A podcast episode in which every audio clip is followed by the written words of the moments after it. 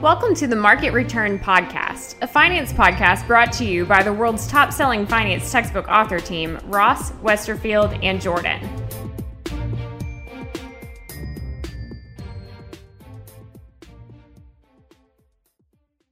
Hi, everyone. It's Emily here from the Ross Current Events team, and today we are going to revisit SPACs. A few episodes ago, we talked about the incredible rise of SPAC issuance this year. Well, that has come to a halt. While SPAC issuance this year has been at a record pace, an accounting change by the SEC appears to have slowed the market dramatically. The SEC recently announced that warrants issued by SPACs would be classified as liabilities, not equity. In March, 109 SPACs went public, but that number is down to only 10 in April. Warrants are typically granted to early investors as extra compensation for the cash invested.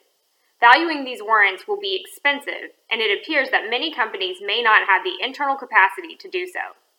And the warrants will need to be valued every quarter when the company files its 10K. That has been your brief update for today, so go out and make it a great one.